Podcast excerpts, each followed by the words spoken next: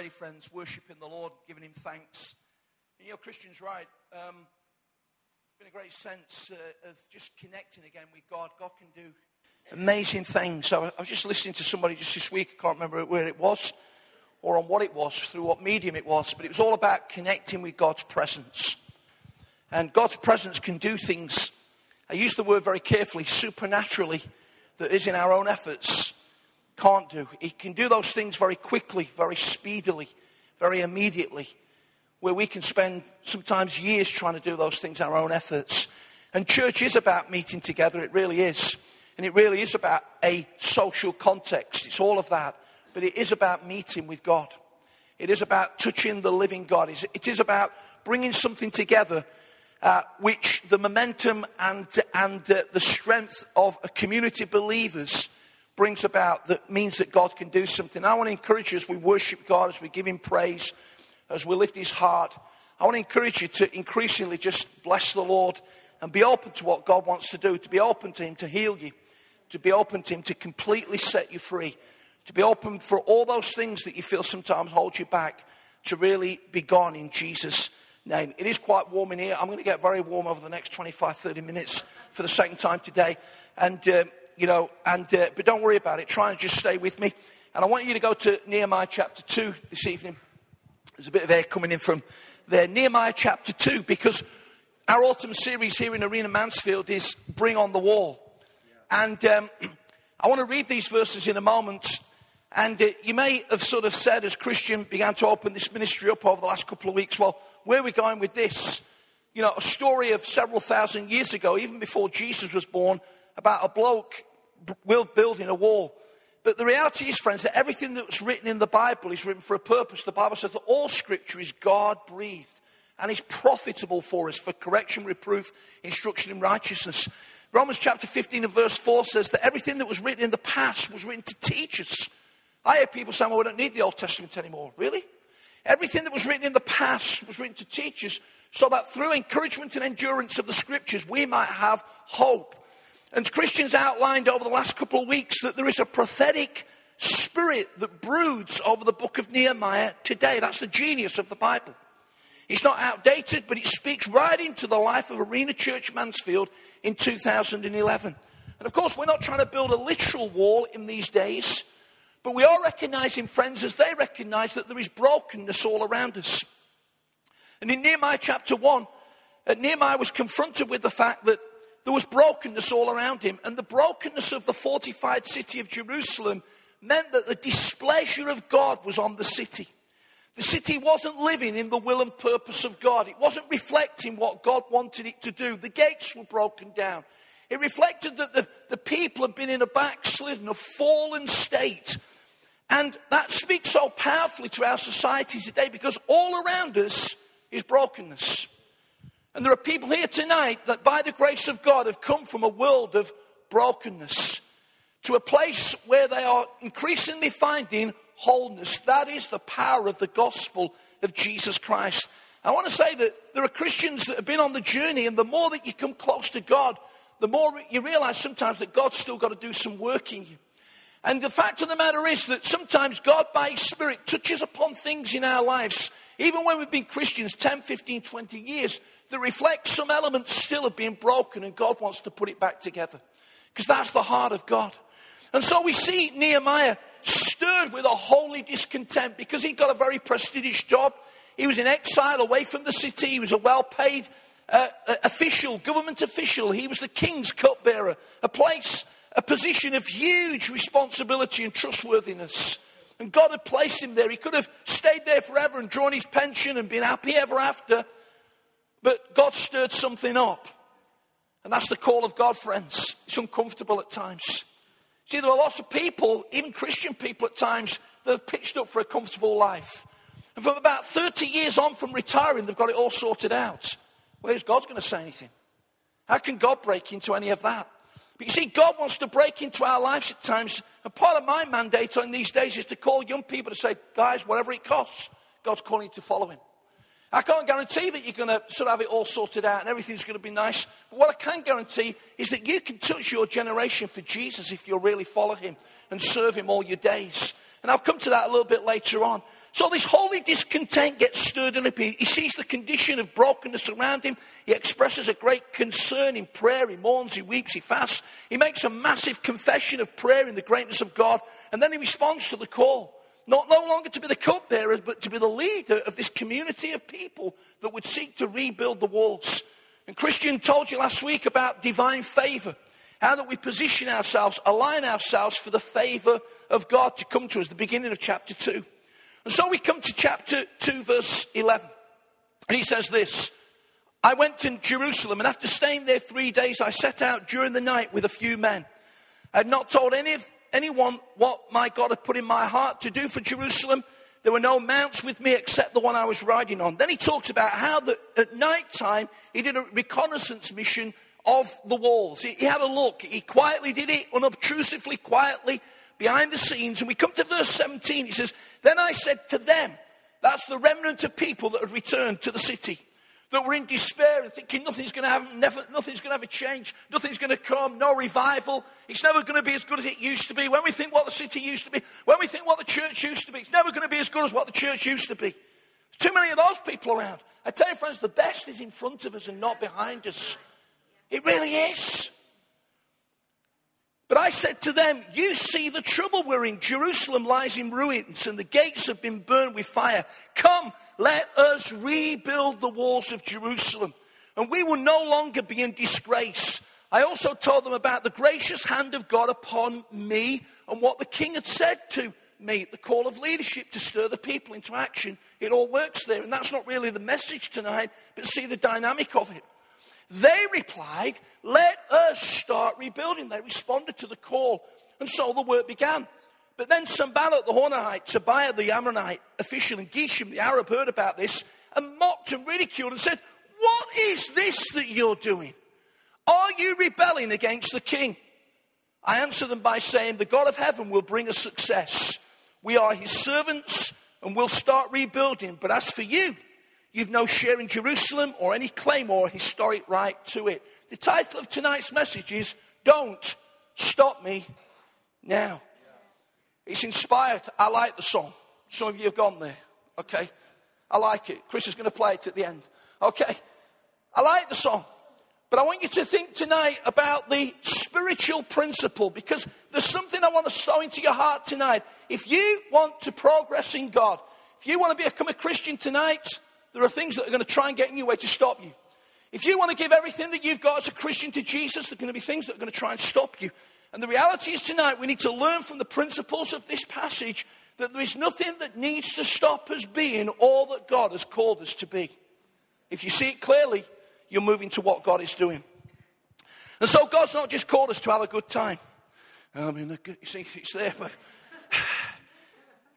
He's not called us, friends, to uh, just sort of uh, defy the laws of gravity and walk around at 200 degrees Fahrenheit, moving at the speed of light.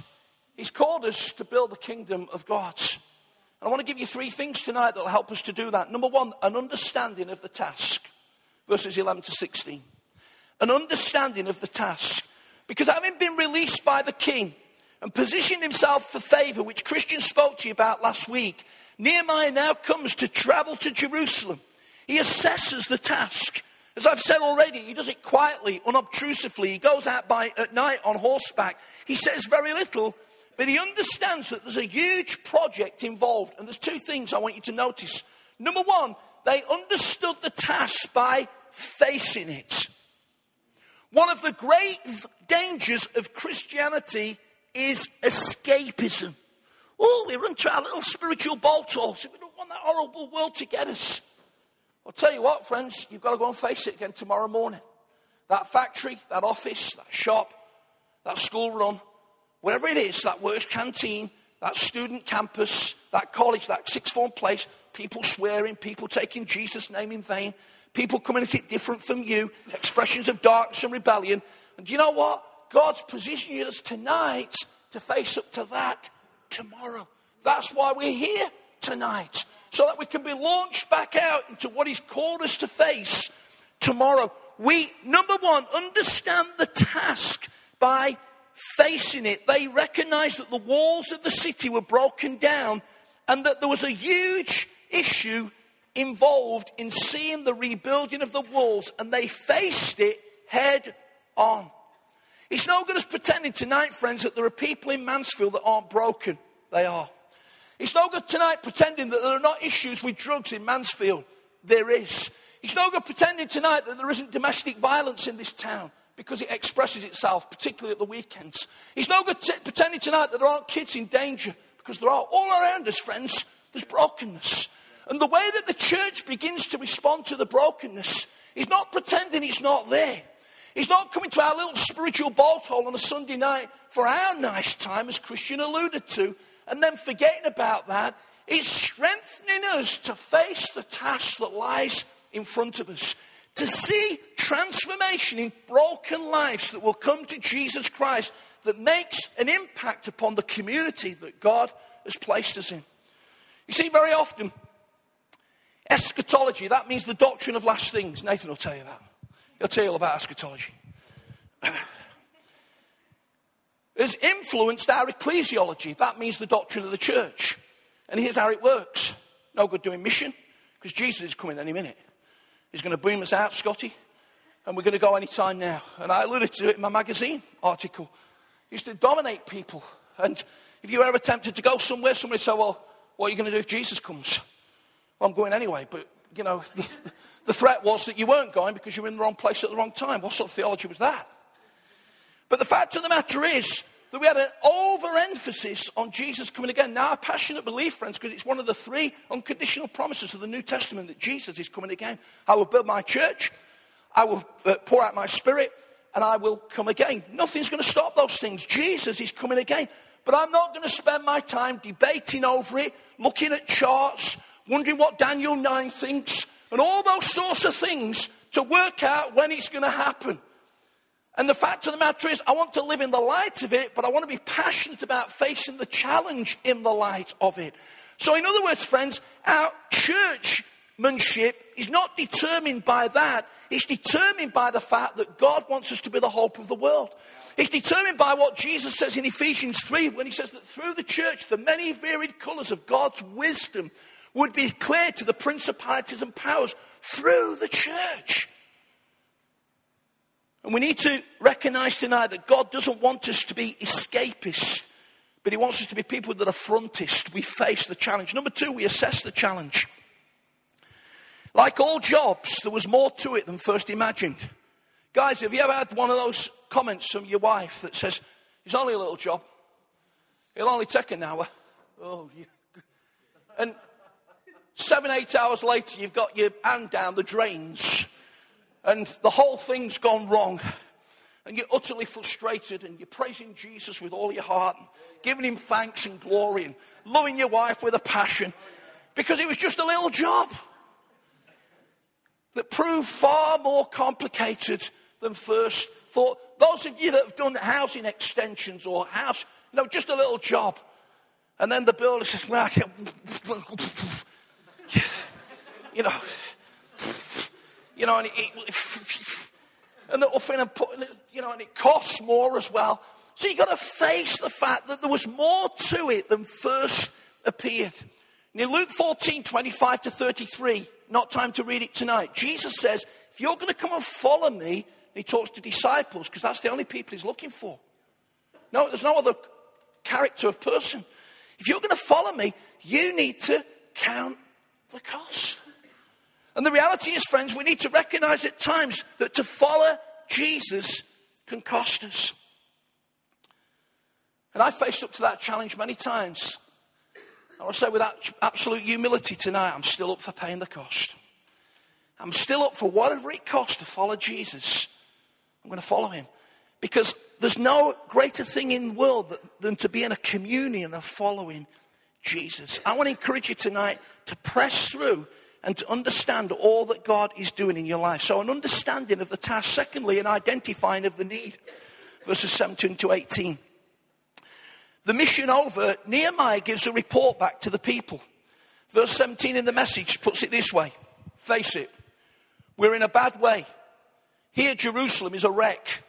Come, let us build the wall. They said, Let's get started. They rolled up their sleeves ready for the work. Amazing. And the fact of the matter is that to see the work of God built, we need materials, we need finance, we need skills, we need organization, we need initiative. But, friends, all of those things will be jettisoned if we don't have a spirit of togetherness. Let us rebuild the walls. Togetherness is amazing, absolutely incredible. In Philippians chapter 1, verse 27, it says these words. He says, Whatever happens, conduct yourselves in a manner worthy of the gospel of Christ. Then, whether I come and see you or only hear about you in my absence, I will know that you stand firm in one spirit, contending as one man for the faith of the gospel. That's togetherness. And the strapline theme of our movement going forward, our network of churches nationally is stronger together. We need each other. You might say tonight, well, I feel as though I've got so little to contribute to the church. We need you. You may say tonight that so many people seem more gifted than me. We need you. We need you. The Bible says that the things that seem so weak, the things that seem as though we can dispense with, we actually need. We need a spirit of togetherness. And the people, although they've been discouraged in the past, although they thought that nothing had ever changed, when the anointed leader came on the scene and gave a frank assessment of the work, but then called the people to build, they responded with an amazing spirit that says, We're going to roll our sleeves up. When do you want us to start? And of course, chapter 3, which we'll come to another week, gives an incredible practical expression of them working together. I want to encourage us, friends, in Arena Mansfield. At whatever level we are, however long we've been Christians, whatever our gift, I want to really, really encourage us to live with a spirit of togetherness. It's biblical. We are taught again and again in the Bible to be at one with each other. It's essential. Because without it, we actually go nowhere. We fracture. We talked in another context this morning about being in step with each other. It's absolutely essential. And thirdly, friends, it's profitable because togetherness gets things done. Togetherness gets things done. So there was a assessing of the need there was an assessing of, of, of, of the, the task, an identifying of the need. And thirdly, which is really what I want to come to for a few moments tonight, is that there was thirdly a recognizing of the help. Everything at the moment seemed on course. Nehemiah's received this amazing call from God. He comes back to Jerusalem, his home city.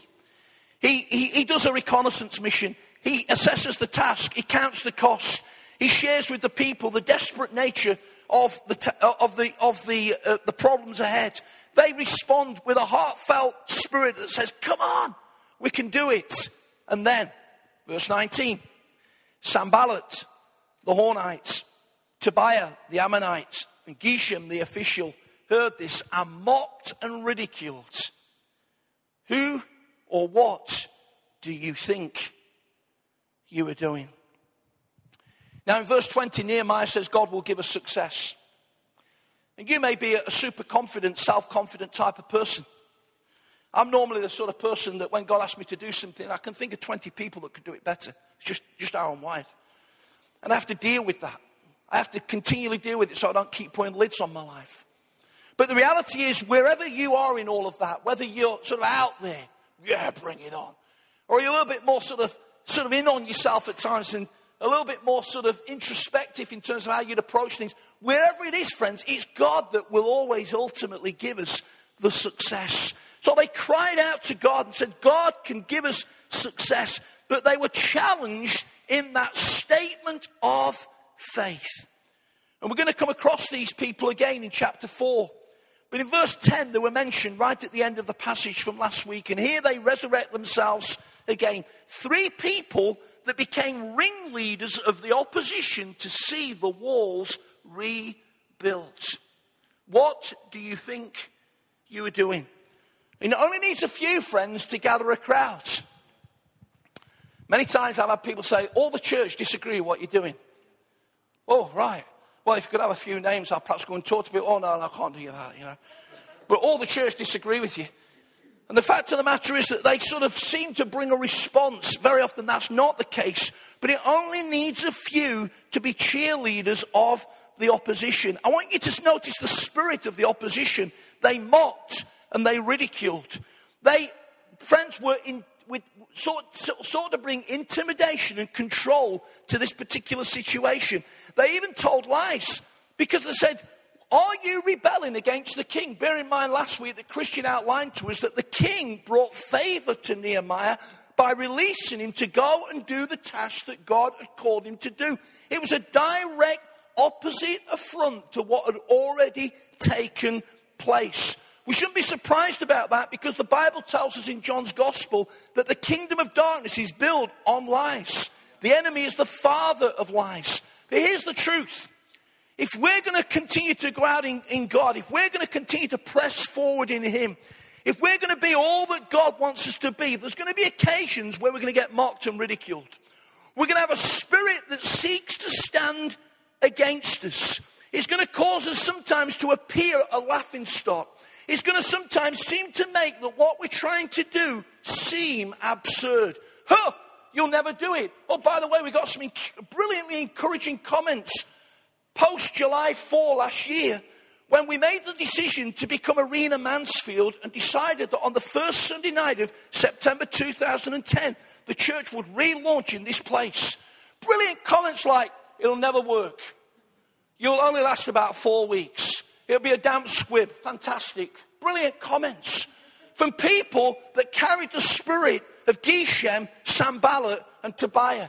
And 15 months on, friends, we're still going with a healthy crowd of people passionate about God and wanting to reach this town. We're further down the line now than what we were then. The church is stronger now than what it was then. We're more together now than what we were then. God has been amazing. I can't remember, friends, one Sunday night at Mansfield when I've gone away thinking that was a damn squib. I go home every week pumped, fantastic, great worship, great word great fellowship, great teas and coffees every week. Every week. Where else would you want to be on a Sunday night? There's nothing on the telly. In fact, God's so good with his six o'clock service, you can get home and watch what you want to watch when you're finished. There you go. God's good. But you see, people wanted to stop it before it started. And here's the principle don't stop me now. Because things that God is starting in your life, the enemy will seek to stop before they really get started. In other words, he understands the power of momentum. He understands the fact, the fact that if you, the power of the fact that when you come to strength in your life, you'll start telling the enemy to shove off in that particular area and say, sorry, mate, too late. Because I'm so far down the line, there's no going back. But if he can stop you back here somewhere, when you're still sort of thinking about it, think, yeah, maybe, maybe I don't want to get sort of too keen on this Christian thing. And people are sort of saying I'm getting a bit fanatical about going every week. And, yeah, try and stop us before we started. Hear me when I say this. And I, it's a slightly emotive comment, and I'm conscious of it. But there is an abortive spirit at work in the kingdom of darkness that's not only in relation to babies in the womb. He's bigger than that. It's bigger than that. The reality is, in the United Kingdom last year, friends, 200,000 babies were aborted before they had a chance to live. But it's bigger than that. You see, there's an abortive spirit at work that seeks to rob you of things in the spiritual realm of your life before they get started. And you need to see it for what it is and deal with it in the victory that Jesus Christ has given to you. I'm thinking of becoming a Christian. Someone says, You'll never keep it up. I'm thinking of getting baptized. Oh, what when we found. The reality is that Christian will tell you sometimes when we have a baptismal service, there's always something that happens. Happened last time. Happened last time. Where's. Oh, he, he should have got involved with his mates the night before. Stopped him. Well, by the way, he's not been to church since. Uh, I spoke in tongues for the first time, and that little accusing voice says it was mumbo jumbo, so I'm never going to speak in tongues again. No, you need to speak in tongues again. You need to speak in tongues again. You need to speak in tongues again. You need to speak in tongues again. You need to speak. Because when you keep speaking in tongues, it'll eventually give up. and say, This person really believes in speaking in tongues. I'll move on to somebody else. You gave a prophetic word in church, and you sat down, and the little, little accusing voices, you killed the meeting. You killed the meeting. It happened to me a few weeks ago. I gave a prophetic word before the, before the message started. And, uh, you know, I thought, oh, yeah. And as I'm preaching, you know, the little accusing voice as well, that was, that was, somebody came up to me afterwards and says, that was just for me. See, it's a battle. A battle. And sometimes, how are you going to operate spiritual gifts? Do you think the Holy Spirit's going to say, Christian? Seek. No, it don't work like that. He's a human person. The Spirit of God comes upon him, gives him something in his heart.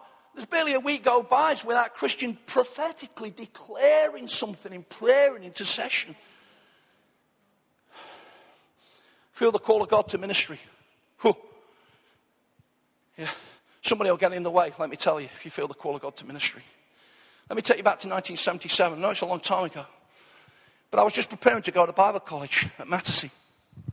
I was at the annual conference of the Assemblies of God. An august group of people, a spiritual group of people. We were walking three foot off the ground in Butlins all week. It was that spiritual.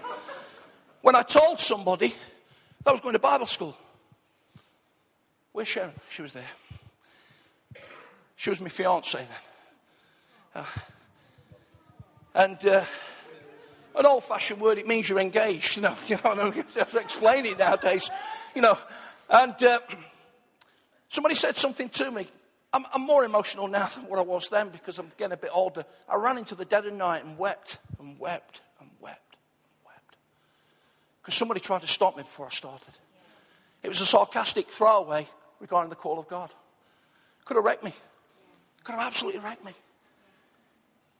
And it happens, friends, again and again. Every time God has brought a spur into my life, every time that God does something significant in my life, the tactic never changes.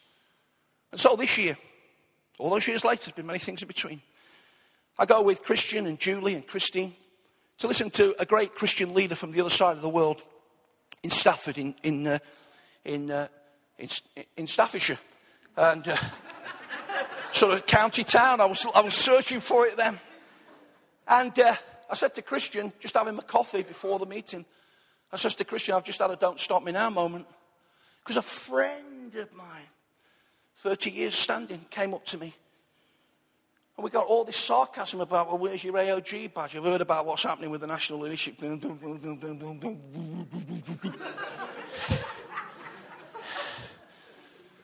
on a minute, I thought you were a mate. So there was a sense of deflation when I sat in the table. I said to Christian, I see it for what it is. So don't stop me now moment. Surprisingly, it's took a bit longer than what we thought. We've got a don't stop me now moment at, at Food Bank at the moment at Arena. It's took a bit longer. We've got a bit of momentum. But now we've got a battle on because the council want to shut the cabin down. Woo, somebody's complained. And we've got a meeting this week because somebody wants to tick a few boxes. And we've got 340 people on register, friends, in just over a year. Some of them desperate. Lisa had a guy in this Friday food bank. He says, I have never missed a day's work since I went and left school in 1986 25 years ago, got made redundant a few months ago. I cannot live on what they're paying me. I never thought I'd be in this situation, weeping in the room because our church are feeding him. Tuesday, we've got a meeting where people are going to try and stop it. You need to see for what it is. Need to see it for what it is. So, those of you that are young in the faith, say, you know, sometimes folks are trying to stop me being a Christian. What are you going to do? What are you going to do? Because you need to realize we've all been in that boat. I felt the call of God to ministry, and all I've come across is discouragement. Yep. I, have sort of given that prophetic word in the youth meeting, and somebody laughed about me afterwards. Yep. It happens all the time. Because the enemy comes, friends, with that Sanballat Tobiah Geshem spirit to seek to stop you ever prophesying again. When in this room tonight we've got prophets that need to arise that see the heart of God, that feel the life of God, that declare the word of God into this generation. No wonder he wants to stop you. And 34 years on from that person making those comments that caused me to run to the dead of the night and weep, I'm still going. Still going. And I determine, friends, to see it. It always takes you a little bit by surprise. You always think it'll never happen again. It always takes you off guard. It always sort of affects your innards. But if you'll see it for what it is, God will cause you to be in victory every time. And here's how they responded. Number one, by dismissing what was said.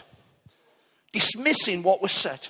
You have no claim or historic right to Jerusalem. Number two, by determining what they were about. And they said that we are going to rebuild the walls.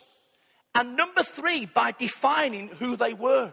We're servants of the Most High God. Friends, nothing can stop us. If God before us, who can be against us? Greater is He that's in you than He that is in the world. You're the servant of the Most High God. And brothers and sisters, God's called us together at Arena Church prophetically 2011 for such a time as this to see the broken spiritual walls of our community broken. The enemy's trying to stop it. He's trying to sow discouragement, say it'll never work. It won't last. Christian will never do it. Diddle-lum, diddle-lum, diddle-lum. But we're still going to do it because we see it for what it is. It's not of God, it's of the enemy. And we say to the enemy, don't stop me now. Don't stop me. Don't stop me. Woo, woo, woo. Don't stop me. Don't stop me. Woo, woo, woo. Don't stop me becoming a Christian. Don't stop me praying. Don't stop me speaking in tongues. Don't stop me prophesying. Don't stop me leading that team. Don't stop me serving in the church. Don't stop me giving tithes and offerings. Don't stop me living the call of God. Don't stop me. Don't stop me. Don't stop me. Understanding the task, identifying the need and recognizing where the help comes from. I close with this. It's in the front of my Bible. It's a black American pastor. It's got a bit of a, well, when I start to read it, you'll know it's a black American pastor. I'll avoid doing the accent. I'm part of the fellowship of the unashamed. I have the Holy Spirit power. The die has been cast. I've stepped over the line. The decision has been made. I'm a disciple of His. I won't look back. I won't let up. I won't slow down. I won't back away. I will be still. My past is redeemed, my present makes sense, and my future is secure. I'm finished and done with low living, sight walking, small planning, smooth knees, colourless dreams, lame visions, mundane talking, miserly giving, dwarf goals. I no longer need preeminence, prosperity, position, promotions, plaudits, popularity. Come on, you know I like that. And I don't have to be right first, top, recognized, praised, regarded, or rewarded. I now live by his presence, lean by faith, love by patience, lift the prayer, and labor by power.